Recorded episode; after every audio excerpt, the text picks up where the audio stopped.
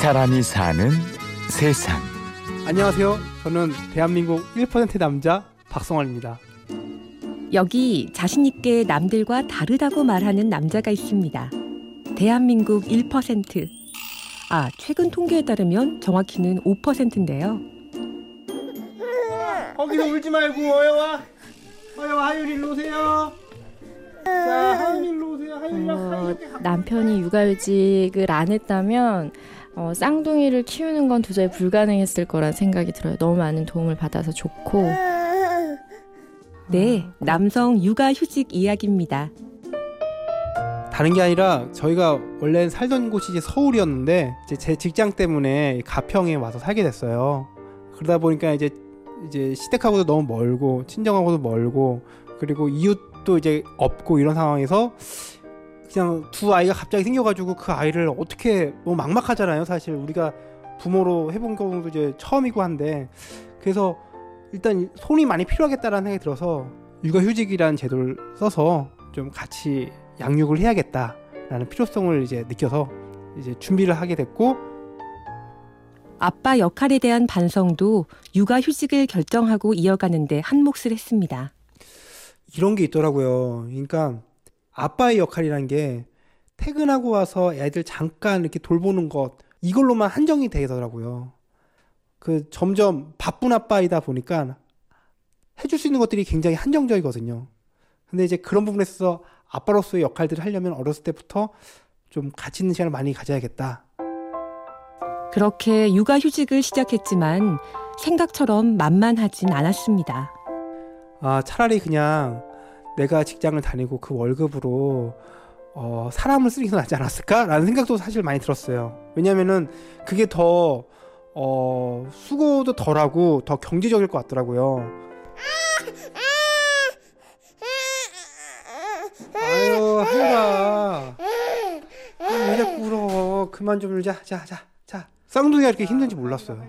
왜냐면 쌍둥이가 이제 키우신 분들 다들 아시겠지만 한 아이가 아프면 또 다른 아이도 또 아프고 특히나 이제 새벽에 잘 때 한 아이가 깨면 또 깨요. 야 이게 사람이 틈이 없으니까 뭐 이렇게 쉬려고 해도 틈도 없고 뭐 좀 여유가 없으니까 그 처음에는 굉장히 고생을 많이 했죠.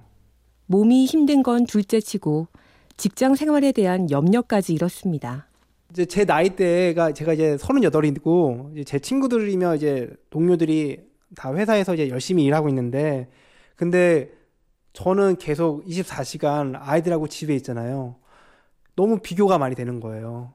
그러면서 캐리어적으로도 그렇고 내 인생에 있어서 그렇고 내가 너무 뒤처지는 게 아닐까? 저 친구들은 저렇게 빨리 가는데 나는 계속 여기서 너무 멈춰 있는 게 아닐까? 그런 생각들이 어, 저를 좀 불안하게 하고 좀 두렵게 하는 부분들은 있더라고요.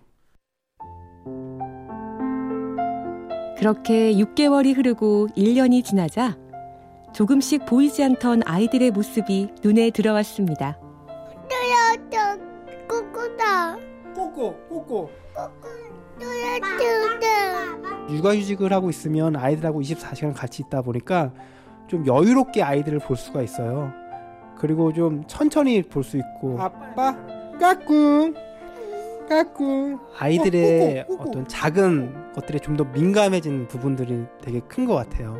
그래서 이 아이가 옛날에는 아 그냥 우는구나 그냥 웃는구나 그냥 걸어다니네 이런 부분이었는데 이제는 그런 부분들 속에 아이들의 그 마음 그리고 아이들이 말하려고 하는 것들 이런 것들이 조금 더 깊게 느껴지는 그리고 육아하다 보니까 아이들이 너무 예뻐 보여요. 그래서 뭐 지나가다가도 이렇게 몇 개월 안 된 아이들 봐도 너무 예뻐 보여. 옛날에는 제가 그런 게 별로 없었는데 엄마가 좋아, 아빠가 좋아. 아빠 자, 아이 일로 와. 아빠가 좋아, 엄마가 좋아. 그리고 가슴 속에는 더 깊은 사랑이 커가는 것을 느꼈습니다. 모성애는 선천적인 거지만 부성애는 후천적이라는 말 하더라고요. 근데 그 말이 6개월, 1년 지나니까 어, 맞는 말 같고 공감이 굉장히 많이 가더라고요. 사랑은 감정이 아니라 의지라는 말이 있죠. 오래 참으며 자기를 희생할 때 비로소 누릴 수 있는 기쁨. 성한 씨의 부성에도 바로 그런 것이었습니다. 육아를 통해 얻은 또 하나의 소중한 것은 아내에 대한 이해와 배려입니다. 아기들이 아플 때 둘 다 아프고 깰 때 둘 다 깨고 두 배거든요. 아내가 항상 힘들 텐데도 그 싫은 소리 한 번 안 하고 그 항상 웃으면서 아이들을 키워주니 그런 부분들이 너무 고맙고 그리고 감사하죠. 출근하는 사람들 부러워하고 일하고 싶다고 할 때 되게 많이 미안해요. 엄청 내가 에- 이 사람을 붙잡고 있나 이런 생각이 들어서 되게 미안해요. 음. 여보 고마워. 제가 육아휴직하기 전에는 그 저는 성공을 위해서 또 일에 있어서 어, 바쁘고 분주한 거는 당연한 거라고 생각했어요. 그리고 그렇게 해야 어, 지금 열심히 해놔야 된다고 생각했는데 지금은 좀 생각이 많이 바뀌었어요. 지금은 아이들하고 좀 더 많은 시간을 함께하고 많은 부분들을 시간들을 어, 아이들과 함께하는 시간들로 채우고 싶어요. 짜잔 짜잔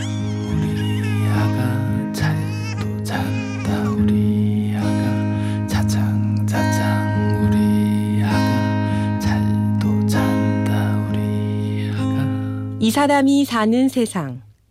남들이 가지 않는 길을 가며 아버지의 사랑을 배우는 사람. 육아휴직 2년차 쌍둥이 아빠 박성환 씨를 만났습니다. 취재 구성의 안동진, 내레이션의 임현주였습니다. 고맙습니다. 금을 주